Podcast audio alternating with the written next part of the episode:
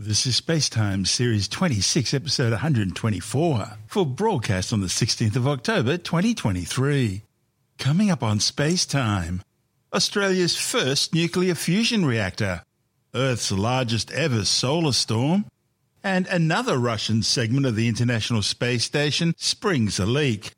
All that and more coming up on Spacetime. Welcome to Space Time with Stuart Gary.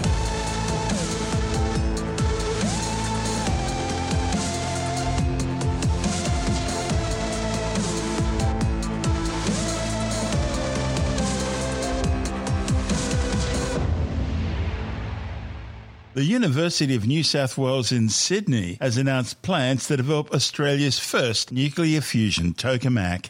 Tokamaks are one of the technologies being tried around the world to achieve reliable, safe thermonuclear fusion for power generation. Scientists see nuclear fusion as a limitless and clean method of energy production using nothing but seawater that will ultimately help end things like global warming and climate change. Now, nuclear fusion is very different from nuclear fission used in current nuclear power stations. Nuclear fission is the process in which uranium atoms are split apart, releasing a tremendous amount of energy to heat water, make steam, and spin turbines to generate electricity. And unfortunately, as a byproduct, it also produces high levels of radioactive waste. More than 10% of the world's electricity currently comes from nuclear power plants. But unlike nuclear fission, nuclear fusion is clean and limitless. Recently, the Lawrence Livermore National Laboratory's National Ignition Facility in California used ultra short bursts of 192 high powered lasers to achieve nuclear fusion in a hydrogen pellet. The lasers produced over 2 million joules of energy in a sudden burst lasting just a nanosecond. That's a thousand millionth of a second. This generated the extreme temperatures and pressures needed to trigger a fusion reaction by heating and compressing the hydrogen isotopes to just a fraction of their normal size, forcing them to fuse together to make helium and releasing high energy neutrons. In the Sun, this process happens naturally, where core temperatures exceed 15 million degrees Celsius and pressures reach 3.84 trillion pounds per square inch. That's 26.5 petapascals. But duplicating these extreme conditions on Earth has proven to be far more difficult, and the process has become the holy grail of fusion research ever since the 1950s. Laser fusion ignition is one of two paths that physicists are following in their quest to achieve nuclear fusion. The other involves magnetic confinement fusion, in which a superheated plasma is contained in a torus or donut shaped vacuum chamber ring called a tokamak using powerful magnets. The plasma is made up of heavy and superheavy isotopes of hydrogen known as deuterium and tritium. Normal hydrogen, also known as protium, consists of just a single proton in its nucleus orbited by an electron. Deuterium differs in that the nucleus also contains a neutron, and tritium has a proton and two neutrons in its nucleus. These isotopes are heated between 150 and 300 million degrees Celsius by powerful electric currents within the tokamak ring. At these extreme temperatures, electrons are ripped off their atoms, forming a charged plasma of hydrogen ions. This is where the magnets come in. They confine this highly charged, high temperature plasma to an extremely small area within the ring, thereby maximizing the chance of the superheated ions fusing together and giving off energy. It also keeps this hot plasma away from the sides of the torus. Now, the heat generated through this process can be used to turn water into steam, which spins turbines, producing electricity. So far, more than 200 experimental tokamaks have been built worldwide, but today they've all consumed more energy than what they produce. The massive international tokamak project ITER, the International Thermonuclear Experimental Reactor, is currently under construction in southern France, with the aim of starting operations in 2027. Meanwhile, physicists in Germany are using a complicated variation of the tokamak known as a stellarator. It uses a twisting ring design with changes in geometry and differing magnetic fields. These control the plasma for longer periods of time compared to the short bursts tokamaks usually achieve. The University of New South Wales nuclear fusion device will be wholly designed, developed, built, and operated by students. The project's headed by nuclear engineering expert Patrick Burr and aims to have a working device operating within two to three years.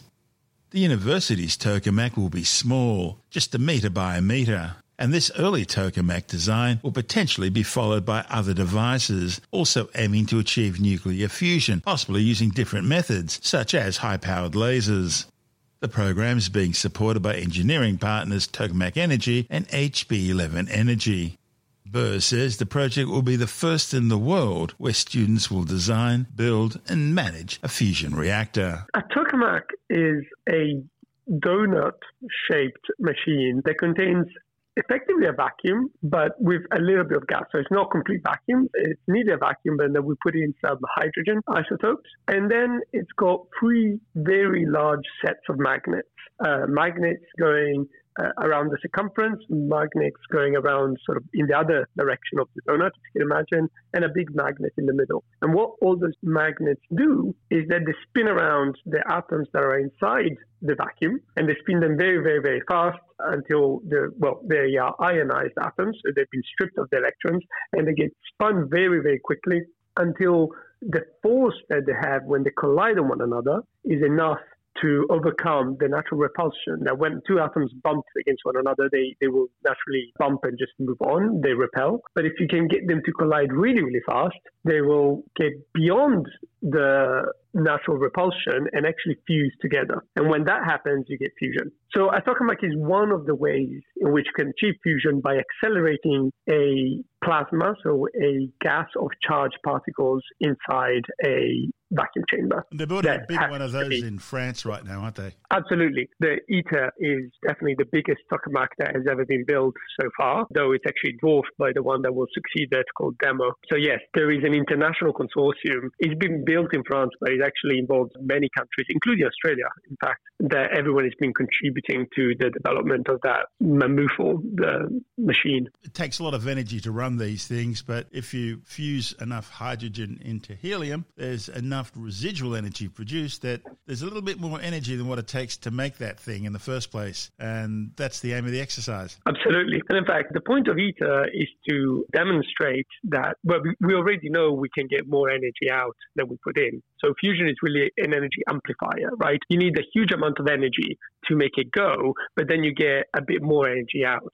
And it is really about demonstrating the technologies, about the magnets, about the materials, about the controls, the diagnostics that will allow us to control this for useful skills, right? How is the tokamak different from what the Germans are doing with their stellarator design? Well, a stellarator is not that similar in the sense that it's also toroid, so it's effectively another donut-shaped machine. But the difference there is that it's a very, very complicated, twisted shape of a donut, so and the reason for that eddies and things like this. Well, the, the, the reason is it, it's the simplest way to explain it is this: that a tokamak is very simple to build in principle because you've got only three sets of magnets, but it's actually very difficult to operate because the plasma, so this current of fast moving atoms inside it, they don't want to stay around in a nice circular shape. They will tend to try and escape. And you're constantly controlling the currents in all the magnets to try and keep the plasma do what you want it to do. While a stellarator, on the other hand, is excruciatingly difficult to design because the magnets have these really complicated, twisted shapes. But the idea is that once you've managed to do that, the control of the plasma is really, really easy because it naturally wants to remain where it is. And so you've basically moved the problem of a difficult control of the plasma to a problem of difficult construction of really tight tolerances in your magnet design. But the concept is very similar otherwise. They've recently in the United States achieved fusion twice now, but they're using a different system, aren't they? They're using one involving lasers. Yes, that's correct. Well, I, I should clarify actually, fusion has been achieved many times, hundreds of times. What's really been achieved in the United States, as you were referencing to at the National Ignition Facility, is that twice they managed to get more energy out out than they put in. And that's a big, big step forward for the fusion community. But you're right, they haven't done that with a tokamak or with a stellarator. They've done that using lasers. We talk about getting more energy out. Yeah. But there is a very important point there that at the moment, they've only got a little bit out, like a tiny little bit more. The idea is that you need to get five times or even 10 times more energy out before it becomes commercially viable. And they've got to be able to do it consistently too, don't they? Not, not just one burst. Absolutely. And that is the exact point that we're working on here at UNSW. It's about working away from, let's see what are the conditions we can achieve and how good is our fusion to how consistently can we do it? Can we move from milliseconds to seconds to hours to days? Because in order to provide electricity to the grid, it's no good to have energy, but only for a few seconds. You need to have energy for hours or days at a time. And there are really many, many different ways in which you can do fusion. And in fact, there are some 50 plus companies in the world all sort of racing to be the first one to build a commercial fusion reactor. And they're all pursuing very different technologies. But broadly speaking, you either use magnets or you use lasers. And in both cases, what you're trying to do is accelerate atoms fast enough that they collide together and fuse together. And with lasers, all you're doing is imparting a lot of energy to the atoms from all directions at the same time. And so you're compressing atoms together. And that's what the sun does naturally in its core. Exactly, absolutely. Except for the sun does it using gravity, actually, because it can. it's enormous. You guys are planning to build a tokamak. Tell me about it.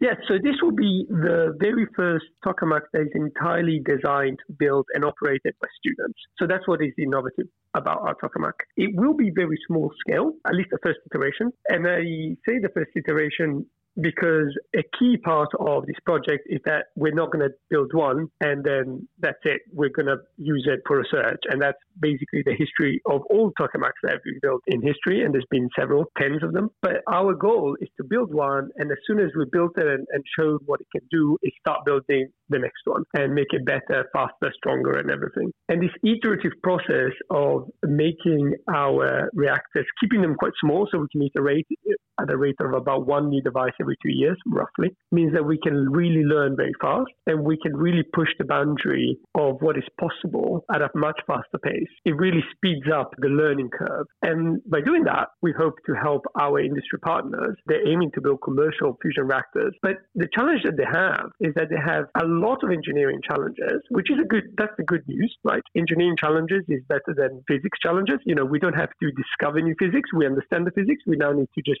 deal, well, just in inverted commas, deal with the engineering challenges to make it feasible. But they've got lots of challenges and they have to solve all of them in order to have a commercial reactor. What we're going to do is in each iteration of the device, we're going to focus on one challenge and just that one single challenge. And we're going to spend two years trying to solve that one. And for instance, that might be, can we push the limit of what the strength of the magnets that we can have on the tokamak so that we can control a, a plasma with a higher density, but the machine doesn't want to rip itself apart because there are huge forces imparted by the magnets? Or can we design materials that withstand higher temperatures? Because these reactors operate at about 100 million degrees C. So can we design materials that can withstand those temperatures for long enough before we need to replace them? Those are the sorts of challenges that we hope to help accelerate the development of for our industry partners. And that's part of the concept of using magnets around the tokamak to keep the plasma in the center of the donut device so that it doesn't uh, touch the edges, right? Absolutely correct. So in the ideal world,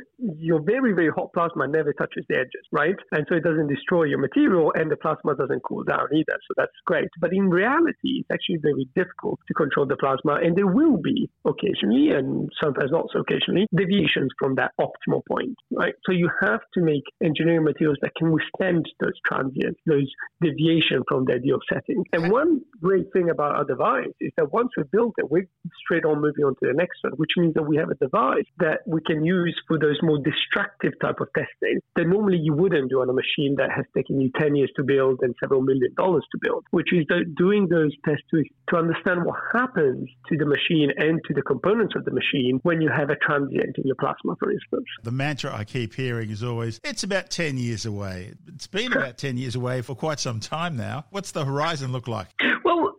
The, the, that's you know the joke that's been existing the, the fusion community forever. But there's actually a joke about the joke. You know, I first heard that when I started my PhD, and that was about 15 years ago. And they used to say, when I first heard that joke, they said, oh, fusion is 30 years away, and has always been 30 years away. Then it's kind of changed its tone, and then it became 20 years, and most recently 15, and you just said 10. And guess what? In 15 years, the goal has moved from 30 years to 10 years. I think that's a success that's story, right? So, um, th- no, but jokes aside, the truth is this: the goal does not change if the milestone that when you will achieve fusion does not change unless you put invest into it, right? So if you need 30 years of development in order to make it happen and you don't put money into it, it's never, no one's going to make that development and it's always going to be 30 years away. What's really happened in the last 10 years and especially in the last five years, it's an unprecedented level of investment, not just from governments and uh, national labs, as is historically always been the case,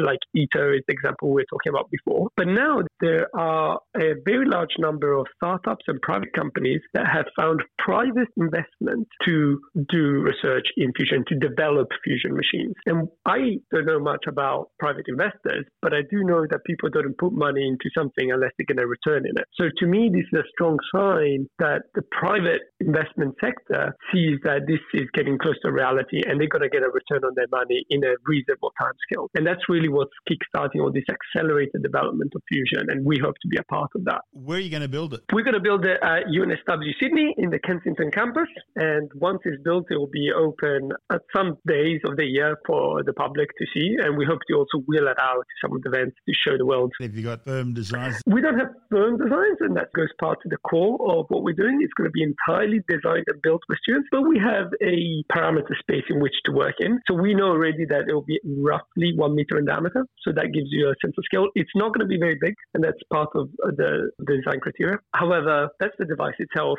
Uh, you very quickly realize that everything that needs to go around it, from the diagnostics to the power sources, is really quite big. The power source itself might be about 10 times the size of the device. So that gives you a sense of scale of what we're trying to build. Why a tokamak? That's a very good question. Thank you, Stuart. Well, tokamak is the most mature technology in terms of fusion energy, but by all means, we're not set to only build tokamaks. In fact, the, whilst the first design will be a tokamak, we hope that we will be able to explore other technologies, in particular laser technology and laser boron proton fusion, which is um, uh, pioneered, was actually in fact pioneered here at UNSW. And we're working with a Sydney based company called HB11. And we hope to do some devices of that type as well. We are very technology agnostic and we just hope to be able to help the entire fusion industry, whatever flavor of reactor design they're planning to build. That's Patrick Burr, a senior lecturer at the University of New South Wales in Sydney. And this is Space Time. Still to come, Earth's largest ever solar storm, and another leak in the Russian segment of the International Space Station. All that and more still to come on Space Time.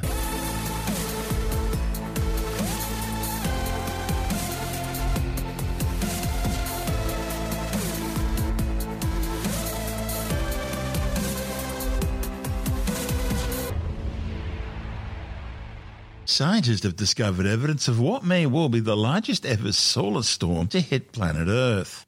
The massive geomagnetic storm was identified by a huge spike in radiocarbon levels 14,300 years ago, discovered during an analysis of ancient tree rings found in the French Alps. A similar solar storm today would be absolutely catastrophic for our technological society. It would potentially cost billions, wiping out telecommunications and navigation systems, destroying satellites, causing massive electricity grid blackouts, and hitting astronauts with high doses of radiation. The findings, reported in the Royal Society's Philosophical Transactions, reveal new insights into the sun's extreme weather and the risks that poses for the planet. The authors measured radiocarbon levels in ancient trees preserved within the eroded banks of the Drouzet River near Gap in the southern French Alps.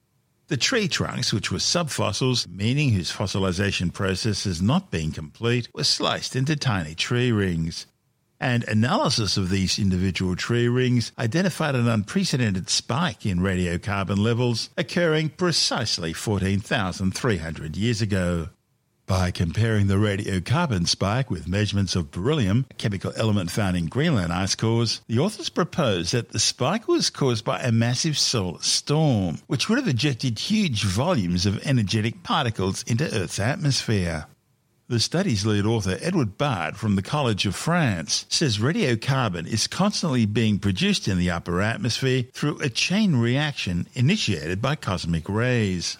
Recently, scientists found that extreme solar events, including solar flares and coronal mass ejections, can also create short term bursts of energetic particles, which are then preserved as huge spikes in radiocarbon production occurring over the course of just a single year. The researchers say that this occurrence of similar massive solar storms today would be catastrophic for a modern technological society. They warn that it's critical to understand the future risks of events like this in order to enable better protection, build resilience into communications and energy systems, and shield them from the potential damage.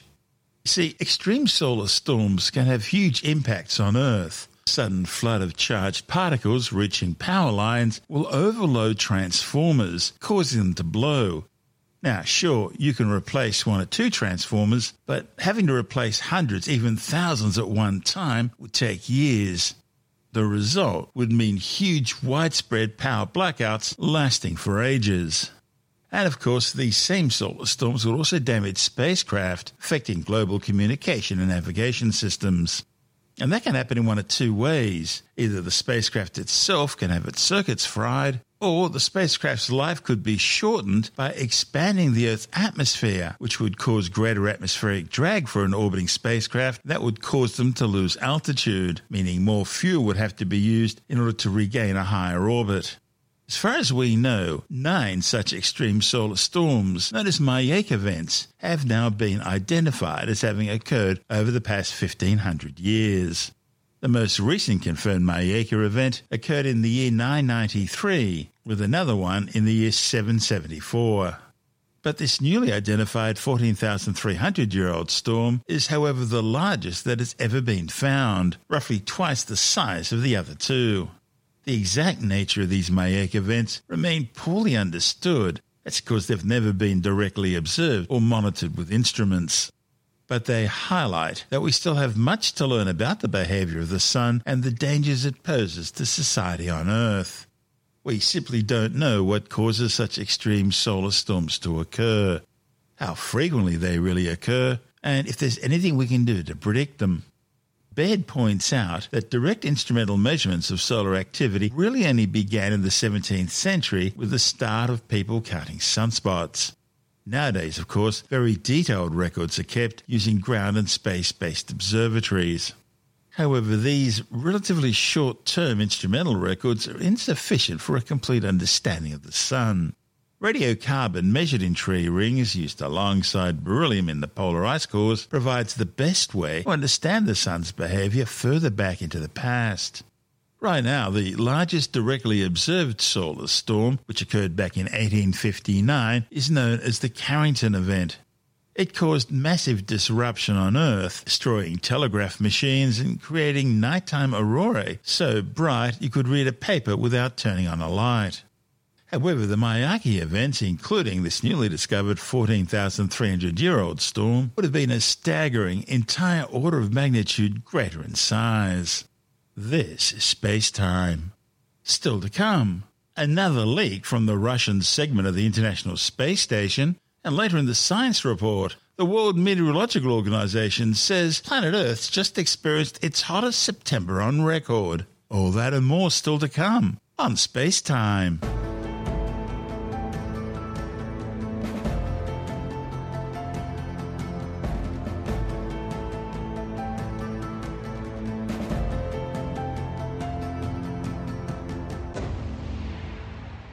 The Nauka multi-purpose logistics laboratory module on the Russian segment of the International Space Station has sprung a coolant leak.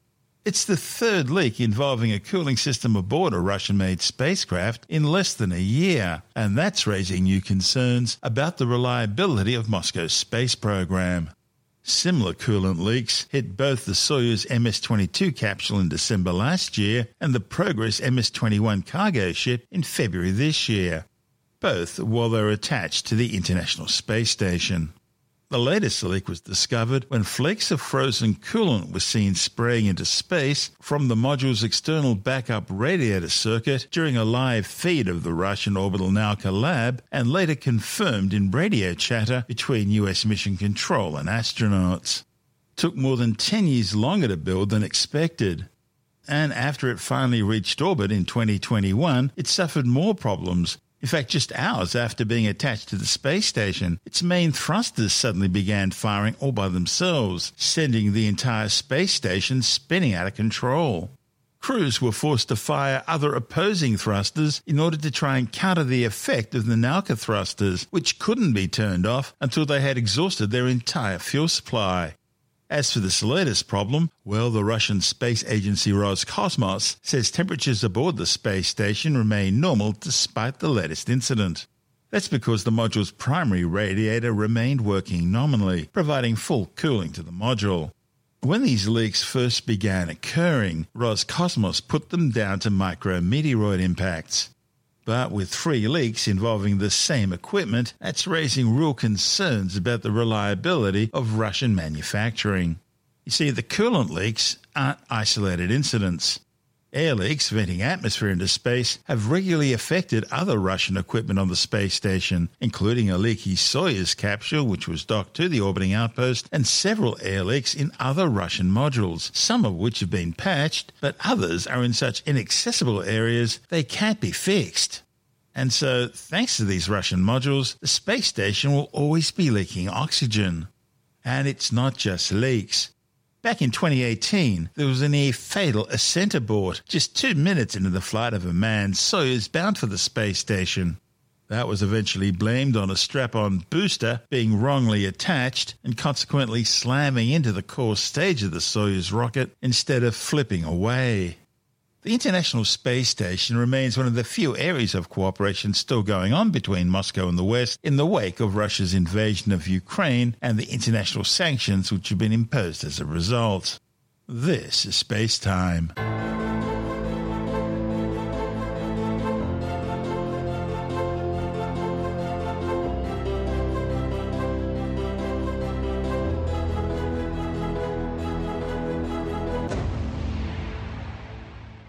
And time now to take a brief look at some of the other stories making news in science this week with a science report.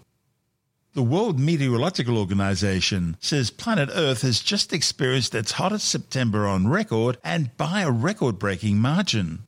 September had an average surface temperature of 16.38 degrees Celsius. That's a full half degree above the temperature for the previous warmest September back in 2020, and about 1.75 degrees Celsius warmer for the month of September compared to pre industrial references from the 1850s to the 1900s.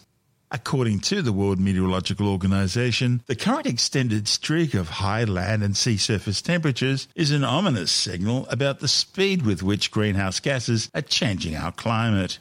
They say 2023 is now on track to be the warmest year on record.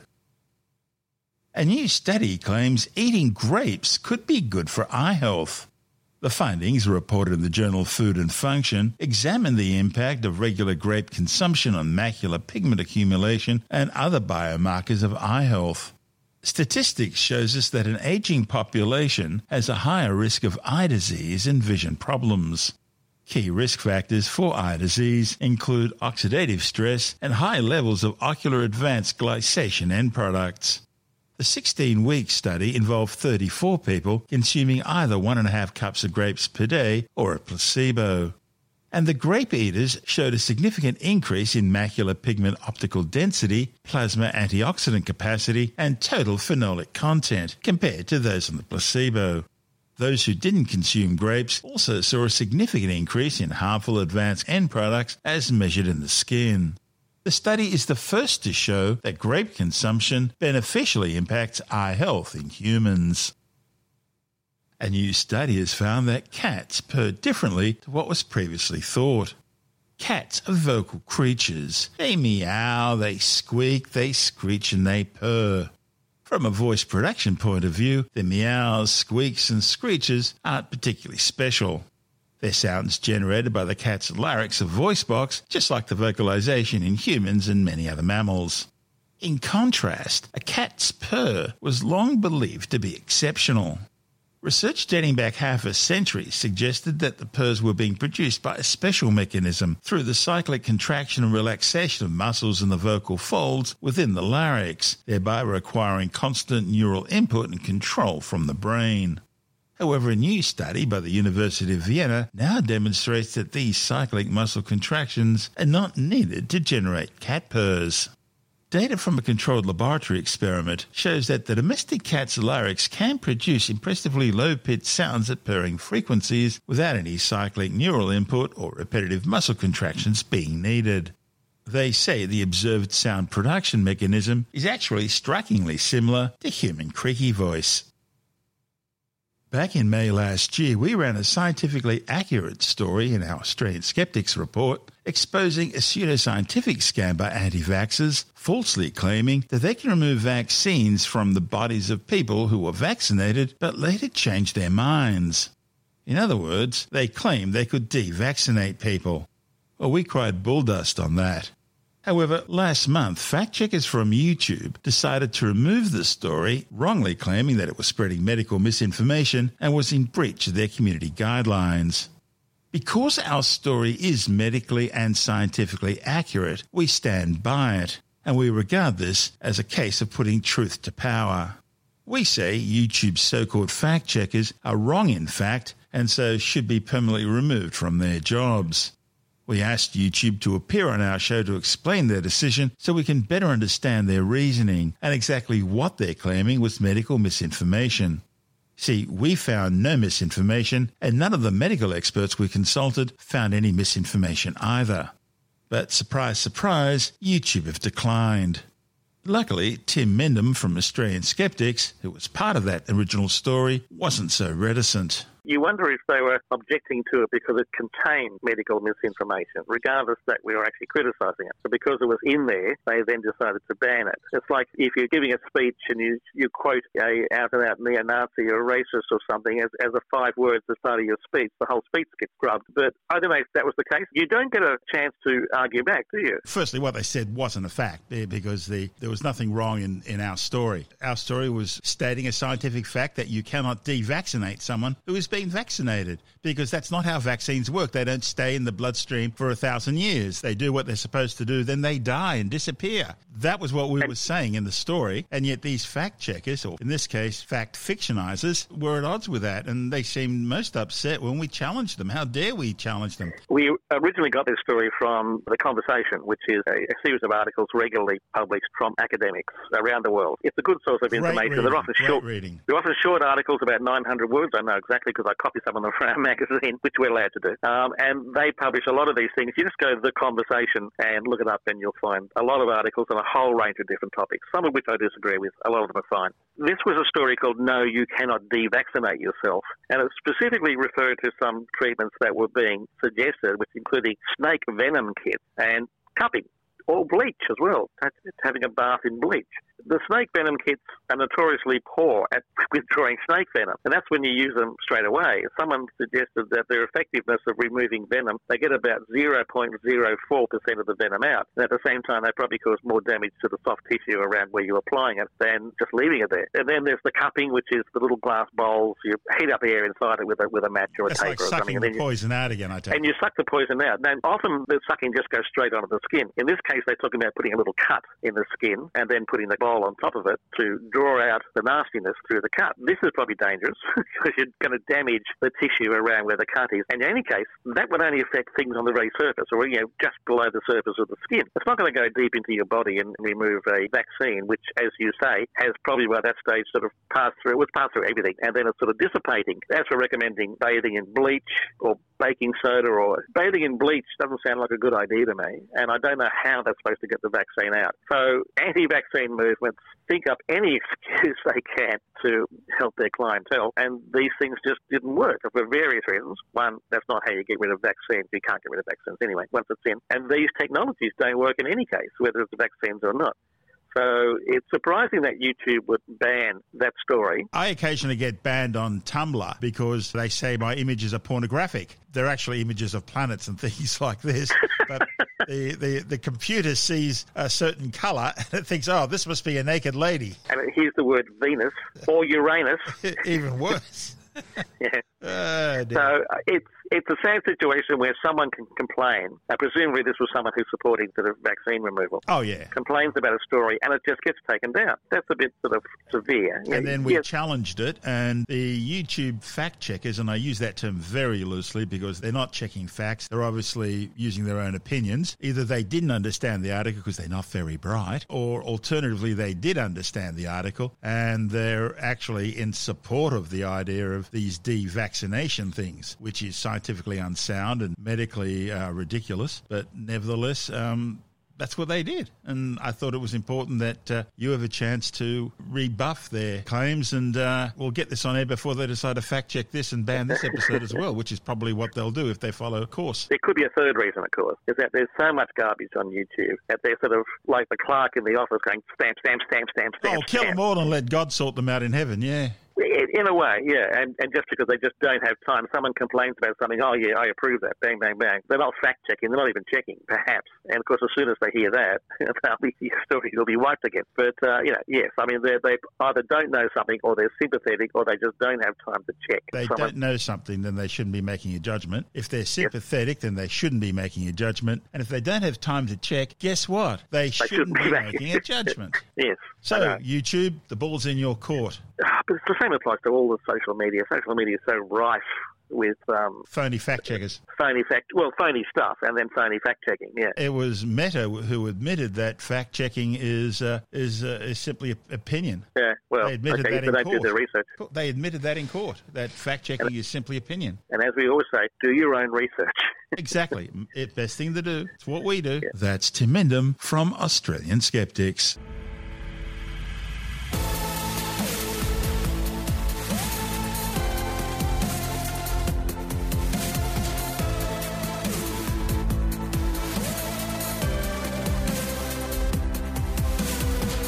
That's the show for now. Spacetime is available every Monday, Wednesday, and Friday through Apple Podcasts, iTunes, Stitcher, Google Podcast, Pocket Casts, Spotify, Acast, Amazon Music, Bitesz.com, SoundCloud, YouTube, your favorite podcast download provider, and from spacetimewithstuartgary.com. Spacetime's also broadcast through the National Science Foundation on Science Zone Radio and on both iHeartRadio and TuneIn Radio. And you can help to support our show by visiting the Spacetime store for a range of promotional merchandising goodies. Or by becoming a Spacetime patron, which gives you access to triple episode commercial free versions of the show, as well as lots of bonus audio content which doesn't go to air, access to our exclusive Facebook group, and other rewards. Just go to spacetimewithstuartgary.com for full details. And if you want more space time, please check out our blog where you'll find all the stuff we couldn't fit in the show, as well as heaps of images, news stories, loads of videos, and things on the web I find interesting or amusing. Just go to spacetimewithstuartgary.tumblr.com. That's all one word, and that's Tumblr without the E. You can also follow us through at Stuart Gary on Twitter, at Spacetime with Stuart Gary on Instagram, through our Spacetime YouTube channel, and on Facebook, just go to facebook.com forward slash spacetime with Stuart Gary. And Spacetime is brought to you in collaboration with Australian Sky and Telescope magazine, your window on the universe. You've been listening to Space Time with Stuart Gary. This has been another quality podcast production from Bitesz.com.